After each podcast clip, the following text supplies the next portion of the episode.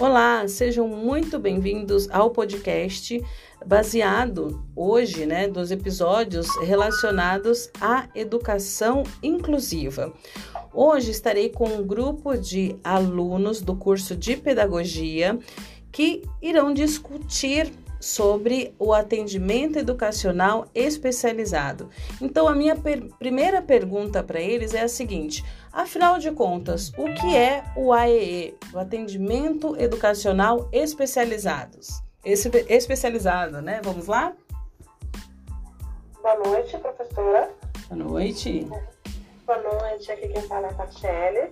E o AEE, ela fala muito sobre a função, que é onde identifica também elabora e organiza os recursos pedagógicos, que se dê a sensibilidade de que elimine também as barreiras, né, como diz, é, para a plena participação do aluno, considerando também as suas necessidades específicas. Né, e tem a parte também de como funciona isso, né? E eu achei importante que ela fala muito que foi criada para entender o público, que é o alvo da educação especial, que estão as crianças com deficiências, né, que seriam transtornos de espectros autista e altas habilidades, que é onde também vem a, é, a superdotação, né, que ele é um serviço de apoio e a sala de aula comum. É para que, é, aonde se espera do meio, do modo efetivo, também o real aprendizado do estudante. Certo. Uh, então a gente pode pensar aqui, Tatiele, que o, o AEE é um, um, digamos, dentro de uma perspectiva da política nacional, né, é, é muito importante que se tenha dentro das escolas, né, pensando nessa função de identificar, elaborar e organizar esses recursos, correto? Porque são recursos pedagógicos voltados, né, uh, para essa criança com deficiência, certo? Sim. Ótimo. Alguém gostaria de complementar?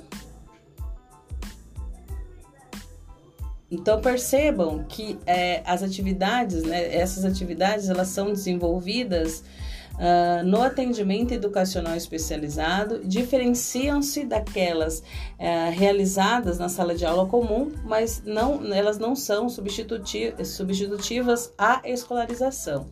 Agora vamos ouvir a Carol, Caroline. Pode falar. Boa noite, professora. Tá me ouvindo? Estou te ouvindo. Boa noite. E o legal também é que os professores, quando eles sentirem que tá faltando alguma coisa a mais, eles podem pedir ajuda para esses profissionais do AE, né? Porque o profissional do AE, ele é formado na educação inclusiva. Então, ele, ele conhece como, o que, que pode estar tá fazendo para ajudar que a aprendizagem avance. Porque às vezes o, uma outra pessoa olhando assim de fora, ela consegue enxergar o que, que precisa ser feito, porque o professor com, com aluno da educação inclusiva na sua sala, às vezes ele tem 30 alunos e ele precisa dar conta de todos os alunos, mais aquele aluno da educação especial. Então, quem vê de fora consegue enxergar o que precisa melhorar. Exato. Então, olha como o, o que a Carol, a Carol trouxe aqui para nós é importante, né? Uh, trazendo, contextualizando aqui uh, e de como esses profissionais do AE são importantes, né, para essa, para esse professor, esse, essa base, né? O professor pode solicitar ajuda, assim como a Carol trouxe. Então tá bom, então eu encerro aqui esse primeiro episódio. Não percam os próximos, que vão, nós vamos discutir conteúdos muito importantes e, é, e fundamentais né, para o pedagogo dentro do contexto da educação é, inclusiva. Aguardem!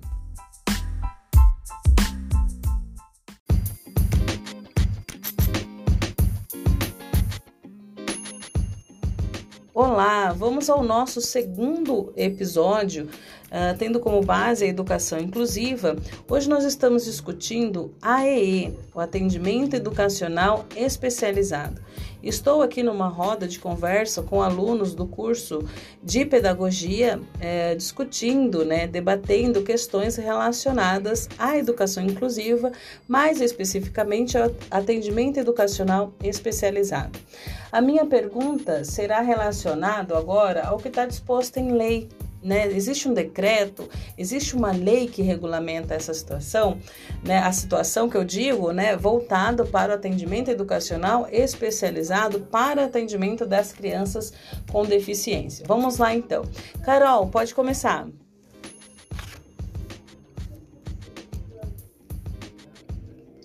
É, existe sim, tem o decreto de número 6.57108 que dispõe sobre o atendimento educacional especializado. E também tem o decreto número 5.296/04, que regulamenta as leis número 10.048 e 10.098, com ênfase na promoção de acessibilidade. Isso, então percebam que nós estamos aí, ó, com, com direitos garantidos em algumas leis, decretos, né, que regulamentam, né, essa situação. Por isso que é importante, né, que a gente tenha, que a gente conheça as leis que estão disponíveis. Muito bem. Tatiele, pode falar. Bom, é, tem um decreto, como a colega falou, de 10.502, nós temos de 30 de setembro de 2020. Ela fala sobre a é, institui a Política Nacional da Educação Especial, que é, no caso, a inclusiva, do aprendizagem longo vida. Isso. Olha só quanta lei que, que nós temos, é, é, decretos, né, que nós temos aí, e, e sem contar na, nas declarações que nós temos, né, trazendo, quando a gente fala da educação inclusiva, né, tendo como base, nós temos aí também a Declaração de Salamanca de 1994, mas aí um outro contexto, né, que a gente está focando no AE, mas é só porque, né, viu a lembrança aqui, é bom a gente é, sempre recapitular, né. Muito bem, Paulo,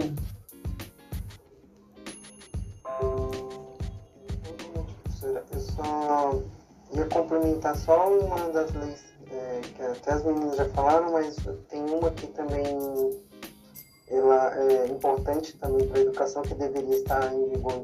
Na, na, verdade, não é que é em vigor, ela deveria estar sendo praticada em maioria, muitas partes das escolas, né? Que é a 10.436, que é referente à, à língua brasileira de sinais, né? Que, que as escolas deveriam providenciar no, mais fácil acesso a livros nas escolas.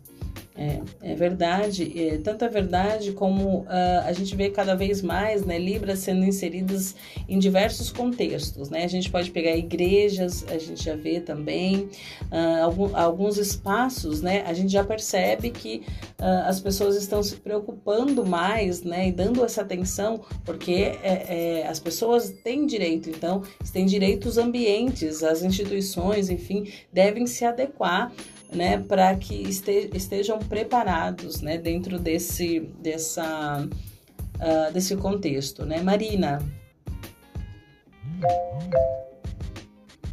Marina, pode falar? Tá me ouvindo, Pro? Estou. Boa noite. Boa noite. É, em 2007, gostaria de estar complementando né, os comentários dos colegas. Em 2007, no Plano de Desenvolvimento da Educação, né, o PDE, é, é recomendado a acessibilidade arquitetônica né, dos prédios escolares, que é, ou seja, é a implementação de salas com recursos multissensoriais, multifuncionais, que complementam né, o atend esse atendimento educacional especializado. Porque ah, vai ter um momento que o aluno e o, a pessoa que vai fazer realizar o atendimento vão estar dentro de sala de aula, realizando todas as, as a rotina escolar junto outros colegas, e tem essas salas com multifuncionais, multissensoriais, onde elas vão ter outros recursos para poder estimular melhor o aluno. E também não pode ser, pode ser usado tanto só por esse aluno de inclusão, como também para outros colegas com uma defasagem, porque ela também vai agregar essas pessoas a esses tipos de aluno. Exato. Olha como é importante a gente conhecer, né? Olha como as escolas estão uh, se preparando, né? E se não está preparado, tem que se preparar. Ah, não, não, não, não posso atender, minha escola não está preparada, não tenho profissional. A escola tem que se virar para poder, né? Digamos assim, se virar que eu digo, ela deve estar dentro do que dispõe a lei, do que dispõe os decretos, né? E, e, uh, e para poder receber essa criança com deficiência. Uh, Tatiele, você quer falar mais alguma coisa para a gente fechar? Fechar esse episódio?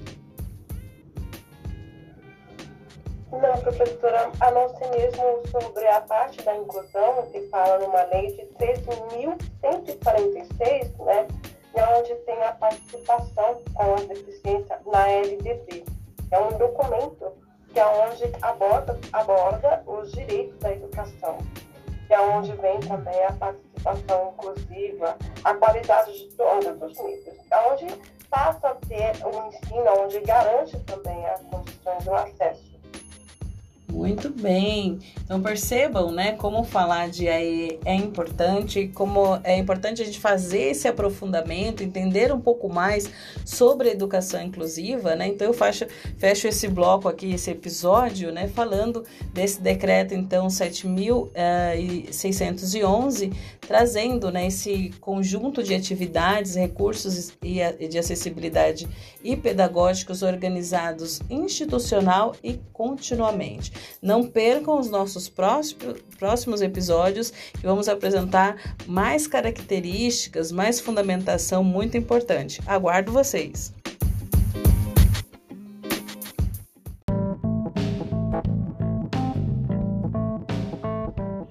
Olá, estamos chegando aqui no nosso episódio de número 3, uh, com essa roda de conversa com futuros pedagogos, né, com alunos super interessados uh, dentro do contexto da educação inclusiva. E agora nós vamos falar do Fundeb, né, o Fundo de Manutenção e Desenvolvimento da Educação Básica e de Valorização dos Profissionais da Educação. O que, que vocês têm a dizer sobre isso? Vamos lá? É, então, professora, é, no caso da, da, da Fundeb, o ano passado, em 2020, foi aprovado, né, o Senado aprovou, que na Fundeb vai ter um, um custo por aluno, que é, ficou, o nome ficou custo aluno qualidade. Ou seja, é, seria um orçamento, uma, é, valores que serão ofertados às escolas para complementar essa, essa, educação inclusiva. Por exemplo, a, uma escola tem cinco alunos portadores de alguma deficiência. Então, o atendimento educacional especializado é solicitado e, através desse aluno custo-qualidade, ele complementa essa demanda. Então, a escola tem um orçamento X. E aí, através do é, é CAG, CAG, se eu me engano, a sigla, complementa o curso dessa escola para poder trazer a demanda, né, os profissionais para cada aluno, porque é um atendimento individualizado. Então não tem como ser um para cinco, tem que ser um para cada. Então esse custo, né, esse custo aluno qualidade é para isso, para conseguir ofertar de forma de forma uniforme a esses custos essa escola. Ah, então esse, esse fundo, né, essa verba, vamos dizer assim, uh, vai para a escola que aceitou essa criança, digamos, vamos colocar assim, né, dentro da educação inclusiva. Isso, exatamente. Ótimo, muito bem. Tati, pode falar. É, boa noite. Bom, vamos falar um pouco sobre a parte de o que faz a Fundeb, né? Ele seria um funcionamento de ação de manutenção de desenvolvimento de educação básica né, levando também em consideração de respectivos, que é um âmbito de atuação prioritária, né, que é o conforme estabelecido. E depois disso, também vem uma parte que me chama muita atenção, que todos os módulos, né, que já tem a parte da conversa, no que sobrevi, é, sobreviam também outra orientação dos tribunais, conta convém também o que diz a forma de literal nova da lei da Fundeb, que é no caso 70% da Fundeb, é que se acabam os docentes especialistas da educação inclusiva. que é no caso da participação também dos outros profissionais, que é psicólogos, assistentes sociais, que é onde também os demais profissionais. Ok, muito bem. Então percebam, se alguém quiser, se alguém mais quiser complementar, tá? Fique à vontade. Então percebam como esse repasse de verba ele é importante, né? Dentro desse contexto uh, do UAE, da educação inclusiva para as escolas. Então isso também é importante que a gente saiba, que a gente conheça uh, que é um direito, né? Garantido e, e é também para que a escola se prepare, né? Se não tem lá alguma, de repente alguma determinado espaço que não está adequado, que ela se prepare para poder receber Marina. Seria até uma informação que pudesse, pudesse, pudesse não, ela é né, disponível para todos, mas que todos tivessem acesso conhecimento, é verdade. Não só para a escola, mas também para a comunidade que aquela escola, aquela escola serve, né? Pais, familiares, né? Porque tem muitas pessoas que não colocam os filhos de inclusão na escola regular ou ficam procurando, vão para uma escola mais longe, mais distante, porque sabe que lá tem. Sendo que a do lado, a escola ali dentro da própria comunidade, pode atender. E tem, o, é, tem a verba, né? Tem um respaldo para isso. Exato. É, é, essa, essa informação, né, Marina, que é importante que chegasse a todas as pessoas. Essa falta de informação, uh, que muitas vezes a pessoa, nossa, mas eu nem sabia que isso tinha, que era um direito garantido e que ainda tinha verba para. Né? Então muitas pessoas não sabem, isso é verdade. Então talvez essa falta de divulgação da informação, né, que nós é, deveríamos não nós, né, mas deveria ser nós também, porque somos professores, né, mas que deveria ser propagada e atingir também uma parte da população uh, no sentido de que todos tivessem essa informação. Questões educacionais né, também são importantes que todos saibam, mas isso é uma luta nossa, né? Então é, é sempre na, na proposta da gente querer fazer a diferença e sair quando é, é, estivermos ali em frente à, à sala de aula, aos nossos alunos na sala de aula, que a gente tenha sempre essa vontade de querer fazer a diferença, né? Tati, quer fechar o, o esse episódio? Pode falar. Professora. Obrigada. Tá bom. Então, é, espero que vocês tenham gostado desse episódio, né? Verificando aqui o Fundeb como ferramenta muito importante para esse processo uh, de educação inclusiva, baseado aí no AEE, Atendimento Educacional Especializado. Não percam os próximos episódios.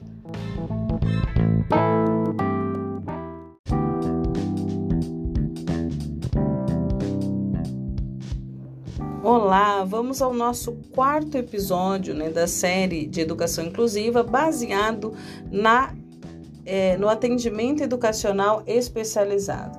Agora, minha pergunta vai ter é, como base essa especialização, essa preparação para, se tra é, para trabalhar né, no atendimento educal é, educacional especializado. O que é preciso, o que é necessário para se trabalhar no atendimento educacional especializado? Vamos começar então. Marina. É, segundo o MEC, né, eu vou ler na íntegra o que está falando nele, para atuação no AE, o professor deve ter formação inicial que o habilite para o exercício da docência e formação específica na educação especial, inicial ou continuada ou seja, para você poder atuar no EE, você precisa ser um pedagogo e ter uma especialização na educação inclusiva.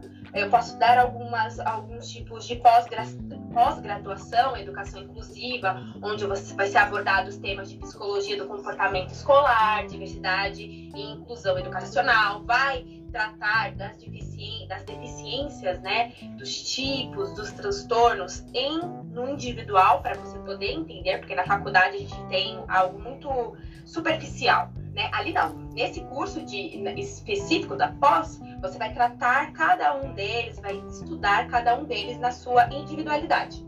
E na época que eu fiz estágio, na, na rede SESI, eu fui estagiária EFEI, que é estagiário facilitador da educação inclusiva, que é uma forma que a rede SESI faz para engajar os alunos de pedagogia a entrar na educação inclusiva, porque ainda assim né, é uma área muito, muito explorada, né, muito, não tem muito especialista. Então, uma das minhas mentoras na escola, ela fazia o método ABA, era a especialização dela. Ela era pedagoga e fazia o método ABA, que é um método de terapia muito usado em tratamento com autistas, com ateia, com TOD. Então, é uma forma de você ter acesso né, à educação inclusiva e te impulsionar para, quem sabe, um dia você fazer atendimento aí. E você precisa ser especialista para isso. Não é apenas ter empatia com os alunos, é você ser especialista para você poder tratar, ajudar a desenvolver esse aluno. E olha que interessante, né? Uh, o que Marina trouxe já embasada uh, uh, nos até no, no, Ministério da Educação. você precisa ser especialista, então a gente precisa ter uma, uma especialização em qualquer área que a gente for atuar. Né? Ter a especialização é aquele fechamento. Você fez pedagogia especialista em né? Então aqui a gente viu a importância né, e essa necessidade. Muito bem, Marina, obrigada. Tatiele, pode complementar. Bom, é, com a parte de tudo, como pode ser trabalhado também com recursos, né? Um professor, ele se deve sim preparar um aluno para desenvolver, habilidade, atualizar também os instrumentos de apoio, para que possa facilitar também o aprendizagem na sala de aula, né? E com isso, com todos esses recursos, ele passa a ser conhecido, né, que é multifuncional, né, que é no do espaço do pedagogo, aonde ele possa realizar um entendimento educacional especializado dentro do sistema de ensino de apoio. Muito bem. Olha lá, então a, a Tati complementa aqui né, o que Marina trouxe, é, a importância dessa especialização, né? Uh, Carol, pode, pode complementar. É, e professora, a formação continuada ela é muito importante também, porque a cada dia aparecem coisas novas. Então, o que a gente é, aprendeu antes vai ficando um pouco ultrapassado. Então, é sempre bom a gente especializar em novas áreas, ver novas palestras, fazer cursos. É, eu vou fazer o TCC sobre o, o, o autismo. E eu estava lendo um artigo na Cielo, não sei se é assim que fala, é mas eu estava lendo um artigo lá e lá estava falando do que a, as maiores dificuldades dos professores em receber os alunos com qualquer tipo de deficiência é também a falta da formação continuada, porque lá na faculdade não é muito aprofundado igual. Agora a gente, a gente só tem um semestre sobre a educação inclusiva. E é muito pouco, é muito pouco. Então, é, a gente tem, também tem que buscar novas especializações, fazer novos cursos, fazer uma pós-graduação. Eu, eu me interesso bastante nessa área. Então, é, eu espero terminar a faculdade no ano que vem, se Deus quiser, e fazer uma pós nessa, nessa área. Eu vou pesquisar ainda para mim ver qual pós eu posso estar fazendo, mas eu acho muito interessante. Excelente. Até porque também é, nós somos muitos poucos professores para o tanto de aluno que está chegando para gente, que são alunos que têm deficiência física, que têm autismo, que, que são superdotados. Então, pelas minhas pesquisas, tem, tem 2 milhões de novos alunos diagnosticados. Então, é, é muito importante os professores se especializarem mais nessa área também. Exato. Até porque é, a gente precisa ser uma sociedade inclusiva, né? Sim. Esse, esse é o nosso maior é, é desafio, né, Carol? É, é, é, porque muitas vezes é por des, a desconhecer, né? As pessoas às vezes têm medo, não sabem como lidar, sabe, com, com a situação. O que, que eu faço agora? E até muitos educadores também né? Muitos educadores também, por não conhecerem, enfim, se a gente faz um levantamento em sala de aula, é, são poucos alunos que levantam a mão que querem é, é, se especializar né, dentro da, da, da, educação inclusiva. Eu acho muito bacana essa sua iniciativa de fazer, já é o primeiro passo, né? Tendo, é, fazendo um estudo no, do TCC relacionado à, à educação inclusiva, depois pretende fazer uma pós, aí pronto, você vai se tornar especialista. Você vai estudar um ano e meio o, o seu foco vai ser nisso. Então você vai, vai é, ter um aprofundamento. Então é muito é, interessante falar né, sobre essas questões né, voltadas uh, uh, para o atendimento educacional especializado, aprender né, uh, como quais são os jogos pedagógicos, o que afinal de contas a gente pode fazer né, para que isso efetivamente aconteça, esse desenvolvimento efetivamente aconteça. Mas muito bem, Carol, parabéns e continue uh, com, com esse pensamento, nessa perspectiva que é muito interessante e querendo ou não, é importante a gente falar do salário também, né? É, é, é, é um salário interessante, né? Também, mesmo para quem já faz estágio, já é um, um valor, digamos, diferenciado. Bom, é, Paulo, eu vi que você levantou a mão. Você queria falar alguma coisa, dar uma complementada aqui? Não, professora, só eu ia falar basicamente o que a Carol mesmo falou, é, mas era só, sobre isso mesmo, da, da questão do, do, professor sempre estar estudando sobre novas coisas que vão acontecendo. Até um tempo atrás ninguém sabia o que era TEA, ninguém sabia o que era TOD, foi muito novo. Exato. Então, se a gente não, não é nem tanto se especializar, mesmo que a pessoa não queira seguir a, a, exatamente a área da educação inclusiva, mas ela basicamente tem que se informar de tudo que está ocorrendo, no, no, principalmente na educação. Né? Às vezes ela chega, um aluno na sala e, por exemplo, o aluno tem TOD e a pessoa não sabe, não sabe. nada, é. não, não, sabe nem o que é, o que é é mais ou menos isso, né? Da é. questão da formação mesmo. É, e é, olha como é interessante, né? A gente fala de uma formação inicial mas além da formação continua, é, inicial, isso, esse item que a Carol trouxe é muito importante. Falar da formação continuada. Nós uh, somos professores e estaremos em formação continuada o tempo inteiro. É um curso que a gente vai fazer, é formação na escola, é formação não sei aonde, é, é, é um curso de extensão que nós vamos fazer. Quer dizer, a gente está em, pleno desenvolvimento. É, é, então, quer dizer, pelo menos deveríamos estar, né? Todos os professores deveriam é, buscar né, informações sobre, mas, enfim, essa questão da formação continuada realmente é muito importante. Agora, aproveitando né, que a gente já sabe o que precisa uh, fazer né, dentro do, do, dos estudos, né, eu gostaria de saber das atribuições, quais são as dificuldades do aluno uh, e avaliando também essa aplicabilidade e funcionalidade aqui, o que, que vocês pontuam né, como futuros pedagogos. Marina, pode começar.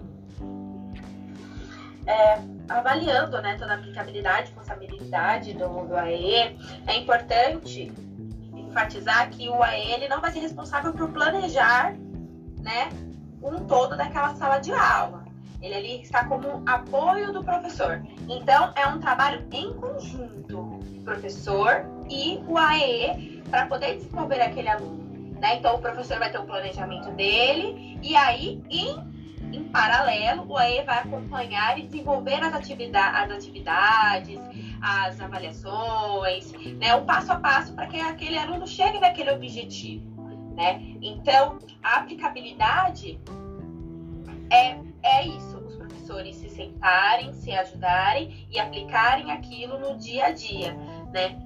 Trazendo um a mais e trabalhando o paralelo do, currículo também, que é muito importante. Porque muitas pessoas acham que o AEE ele vai trabalhar só questões separados, não tem nada a ver com a, a, a escola regular, né? Com o currículo e tudo. Acho que vai, ser um, vai tirar o aluno da sala, levar lá para outro canto e desenvolver as outras atividades. E não, essa não é a função. A função é que o AE ajude o professor a, a enxergar como este, alcançar esse aluno, né? Dentro das é, dentro das limitações, não gosto de falar de limitações, né? Das possibilidades, né, de aprendizagem. Isso, daquele aluno. Uhum. Exatamente. Isso, muito bem, muito bem. Até falando, né, contextualizando, uh, uh, trazendo a questão da aplicabilidade, né? Uh, muito bem, Carol. É, complementando o que a Marina disse, o OAE ele não é uma sala separada, ele não é um reforço. Ele é composto por profissionais especializados que vão ajudar o professor a enxergar a melhor maneira dele poder ensinar o aluno dele. é, como que, eu, que o professor vai fazer para ensinar um aluno autista? Como que o professor vai fazer para ensinar um aluno cadeirante? Se for numa aula, sei lá, de educação física. Então, ele vai buscar uma maneira mais adequada para desenvolver esse aluno. Não é um reforço, não é nada separado, é tudo em conjunto. Até porque se for separado não é mais inclusivo, né? É, é uma complementação, né? Ele está ali para ajudar, para oferecer os recursos uh, uh, pedagógicos, né? Importante para o desenvolvimento. Muito bem. Carol, Tati? O que é legal da Tati, quando fala trabalhar, né? Como a Carol falou, um conjunto, né? Daí ele tem uma responsabilidade de ensino. Não só envolvendo também com os cadeirantes, com os autistas, né, como falar em Libras, né, a gente trabalha com eles dessa forma, é, com o Braille, né, que fala da tecnologias ativas e a comunicação, que é onde também a gente é, é, como você fala, altera, é alternativa, né, quando a gente chega, chega nesse objetivo, onde a gente alcança para poder trabalhar como a gente pode ter é, o consenso de cada um também. Não só nós professores, mas chegando também a um ponto, um ideal como o ensinamento dos alunos. Isso, muito bem. Marina, quer fechar? Não? Bom, então nós vamos encerrar esse episódio aqui trazendo né, a, a especialização, a formação necessária para atuação no AEE, assim como a sua aplicabilidade e funcionalidade. Não percam o próximo episódio que nós vamos falar aí de eh, documentos né, oficiais. Aguardem!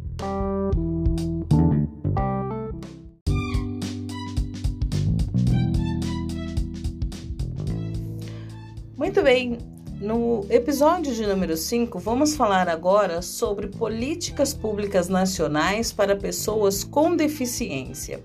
Dentro da pesquisa que vocês realizaram, afinal de contas, o que são essas políticas públicas, né, voltado para as pessoas com deficiência? Marina, pode começar. Então, né, políticas públicas é, seriam a criação e a gestão de normas e leis voltadas para as pessoas da, da, de inclusão, né? No caso da educação inclusiva, que é o, o nosso tema, né? Então, se, é, seriam vários setores do da político, né, dessa questão política, bom, criando e fazendo a gestão dessa parte da educação inclusiva, garantindo a, a educação para todos, independente, né, da sua da, do seu laudo, enfim. Então, seria setores como financiamento, como a gente já mencionou anteriormente, que tem da Fundeb, o garante, né, o, a, o garante o financiamento de. Ai, como é o nome, gente? Fugiu da cabeça que garante o financiamento dessas questões, dessas questões de recursos, né, para a, a, educação ser inclusiva. E também temos a interse, intersetorialidade, ou seja, palavra difícil, essa é nova para mim. São, são diferentes áreas, né, da, da setores, né? política. Isso, diferentes setores, diferentes áreas da administração pública em prol da educação inclusiva. Então, é a área de educação, assistência social, saúde, transporte, segurança, né?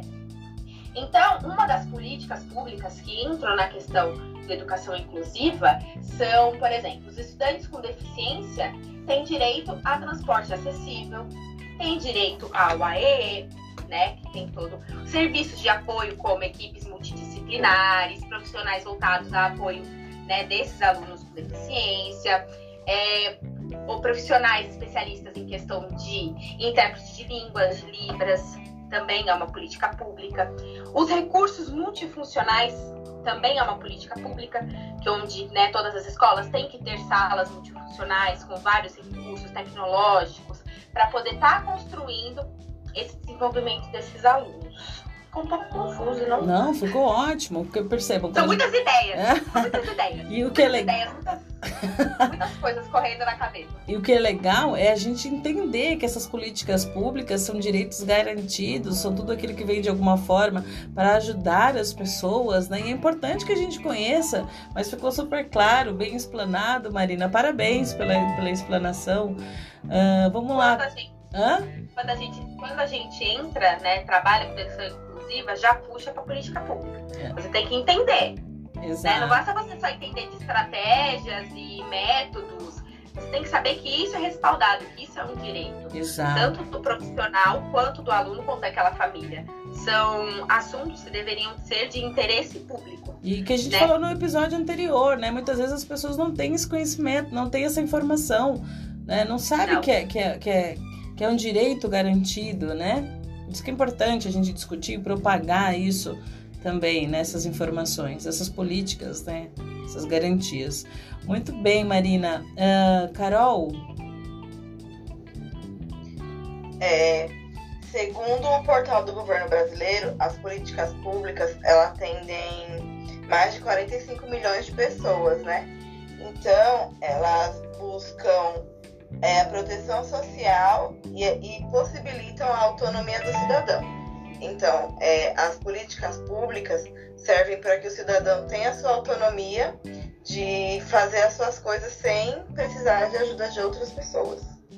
Isso. Porque tá ali, já é um direito garantido. Só falta, eu acredito, né? Não sei se vocês concordam comigo, mas aí talvez uma, uma propagação, uma informação, né? Uh, claro que a família que vai atrás acaba entendendo, né?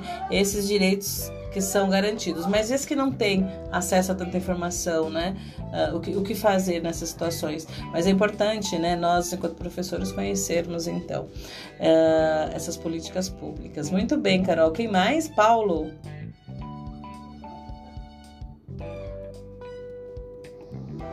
Não, Paulo, não. Uh, Marina tá com a mão levantada aqui. Pode.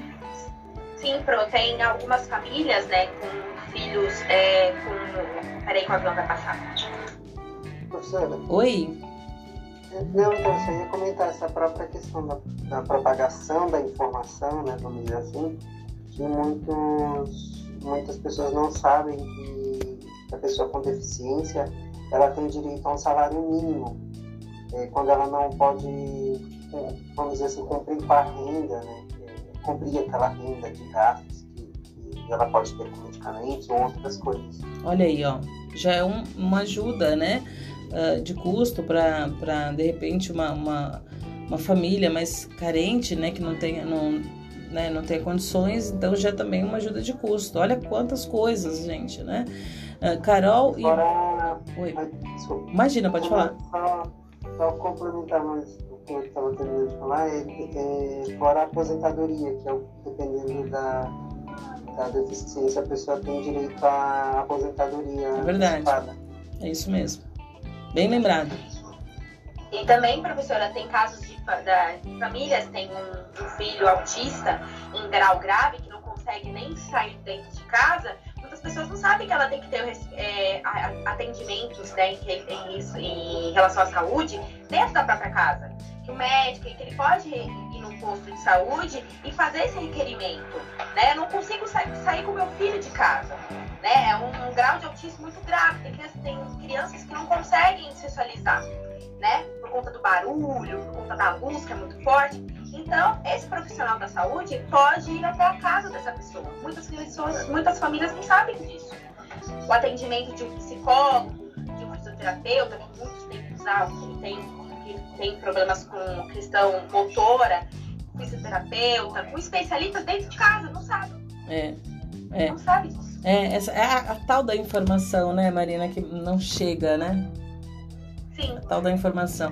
Agora, olha que interessante aqui, contextualizando que vocês trouxeram, né, com alguns direitos, né, garantidos e com essas possibilidades, aí a gente leva também para os documentos oficiais. Mas isso está garantido por lei, porque a gente viu que tem decretos, né? Então a gente vê que tem na nossa Constituição de 88, né, uh, uh, que é para as pessoas com deficiência, preferencialmente na rede regular de ensino. Então, nós estamos garantidos por lei. A gente sabe que a nossa Constituição é a nossa lei magna, então é a lei uh, que garante os direitos dos cidadãos.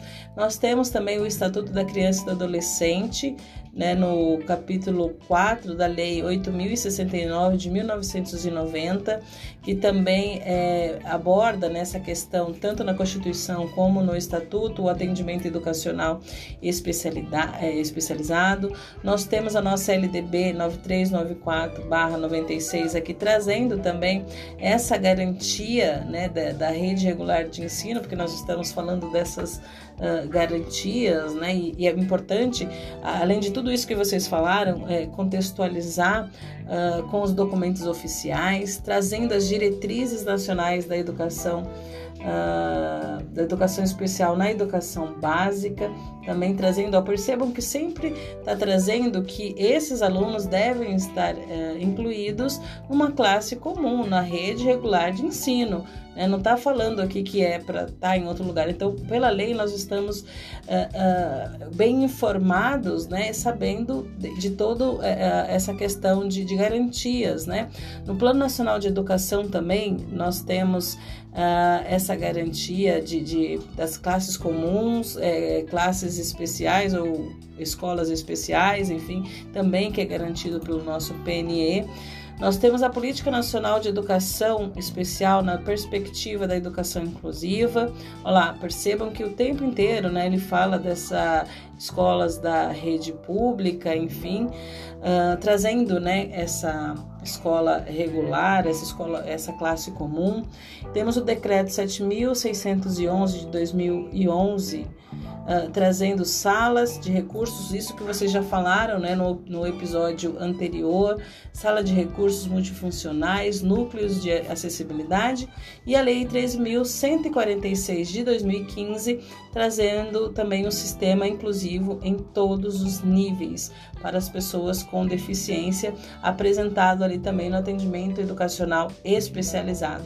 Olha quantas uh, garantias, olha quanto, uh, quando a gente vai buscar os documentos oficiais, né, na lei, no decreto, como é, essa pessoa com deficiência, essa criança com deficiência tem a garantia tá bom? Então nós encerramos o episódio aqui das políticas públicas, né, dentro desse contexto relacionado para as pessoas com deficiência e não percam o nosso próximo episódio que está imperdível. Aguardo vocês.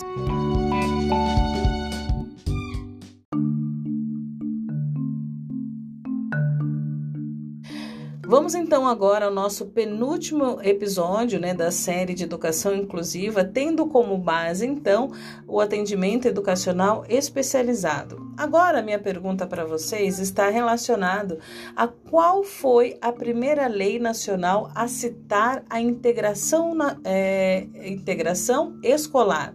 Vamos lá então. Qual foi a primeira lei nacional a citar a integração? Foi a Lei 4.024 de 61, professora da LDB. Ah, que foi a nossa né? primeira LDB. Nossa primeira. De 1961, muito bem. Agora Exatamente. eu. Agora eu queria saber, dentro de um contexto histórico, né, já que nós estamos falando aqui da LDB, uh, eh, dentro de um processo de evolução do atendimento, uh, atendimento ao público-alvo da educação especial, né, trazido dentro desse contexto, a questão da nomenclatura. Como é que, ao passar das, é, da, da, da, primeira até a que nós estamos hoje, qual foi a nomenclatura nessa né, transição? Ah, o, nomenclatura, né, a gente usava o termo, o termo antigo, né, que desde desde a primeira desde a época da, da Declaração Universal dos Direitos Humanos, né, quando eles falam sobre os direitos das pessoas portadoras de necessidades especiais. Então, lá em, em 1994, a gente tem a Declaração de Salamanca. E aí, a partir dessa declaração, foi começando a se trocar a nomenclatura por, por deficiências, pessoas com deficiência. Porque quando você coloca que a pessoa tenha necessidades especiais, você restringe, né? Você acaba fazendo um, um preconceito, né, do termo das pessoas com necessidade especial, porque muitas vezes a pessoa ela ela como posso dizer, ela nasce, por exemplo, pessoas com necessidade é, visual, é, deficiência visual. Às vezes a pessoa não nasce com isso, ela adquire com o passar dos anos, ou acontece um acidente, então ela não tem, é, ela não tem essa necessidade especial. Né? Então, ah, por conta disso, por restringir, fazer preconceitos inadequados, né? É, foi trocado a nomenclatura, mas foi a partir da Declaração de Salamanca, de 94. Hum, e dentro do contexto da LDB, né? Na primeira LDB de 1961, qual era o nome né, que, é, uh, que era dado em 1961? Qual foi? Em 1961, qual foi o nome? De que forma, né, que era que foi apresentado uh, a questão da nomenclatura? Que hoje a gente sabe que é pessoa com deficiência, mas em 1961, como é que era? Vamos lá? Então, em 1961, era chamado de excepcionais Sistema Geral de Educação no que for possível. Então, é, nós tínhamos aí essa nomenclatura. Em 1971, como era a nomenclatura? Deficiências físicas ou mentais, superdotados, tratamento especial, entre. Isso. Aí chegamos em 1996, que é a nossa LDB vigente, que é chamada então portadores de necessidades especiais preferencialmente na rede regular de ensino. Isso. Né? E aí hoje, né, dentro desse processo de evolução desse atendimento, hoje nós falamos qual é a nomenclatura correta, que seria pessoa com deficiência, né? Muitas vezes a gente, hoje em dia a gente vê muito, né? Vagas de, vagas de emprego para pessoas com PCD, né? Que é a abreviatura de pessoa com deficiência. Exatamente, é isso aí. Então, é, encerramos aqui o nosso penúltimo episódio da série de Educação Inclusiva. Não percam o último, que está imperdível. Aguardo vocês.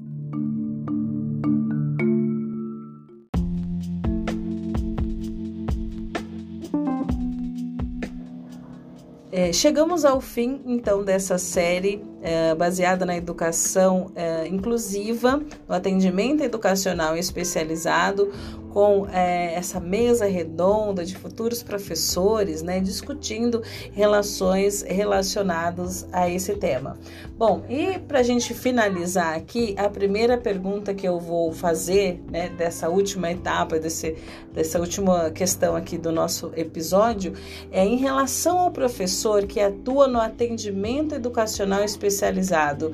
O que, que a gente pode considerar como sendo verdadeiro? O que faz parte desse contexto? Contexto. Vamos lá? O que faz parte desse contexto em relação ao professor que atua no atendimento educacional especializado? O professor deve ter formação inicial, que habilite para o exercício da docência e formação específica para a educação especial. Ou seja, aquilo que a gente comentou anteriormente nos outros episódios, né? O professor deve, ser, deve ter a graduação em pedagogia e depois fazer um curso de especialização em educação especial, uma pós-graduação, cursos complementares, a formação continuada.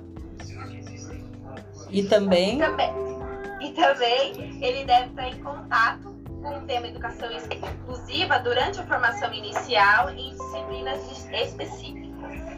Né? Então, sempre voltando para a questão da formação. Porque a gente tem duas alternativas aqui, que é a 2 é a dois e a 3, né? Que a 2, ela fala que o professor precisa ter a, a formação em licenciatura e experiência de docência com alunos. Mas não, a gente precisa de formação específica, além da, da, da pedagogia, né? Não só experiência, mas formação em especia, especia, na especialidade. Ok, muito bem. Mais alguma coisa aqui para complementar? Bom, então agora É, e também é importante frisar que a gente, é, a, a pós-graduação é da, dentro da educação inclusiva e não apenas né, de uma área específica que deseja atuar. É importante a gente frisar uh, essa questão também. E para a gente finalizar, então, eu gostaria de saber, dentro do atendimento educacional especializado, o que, que a gente pode dizer que é verdade, o que, que é falso, né? Dentro de tudo isso que nós estudamos até aqui, o que, que a gente pode considerar como verdadeiro e como falso? é, ele é gratuito aos estudantes com deficiência, né, trans, com alta habilidades, do, é, superdotação, e é oferecido de forma transversal a todos os níveis, principalmente, preferencialmente na rede regular de ensino, ou seja, tem que estar inteirado com, tem que estar em paralelo, integrado com a escola, né, não algo para, não algo é, separado, né, o aluno tem que estar integrado com a escola.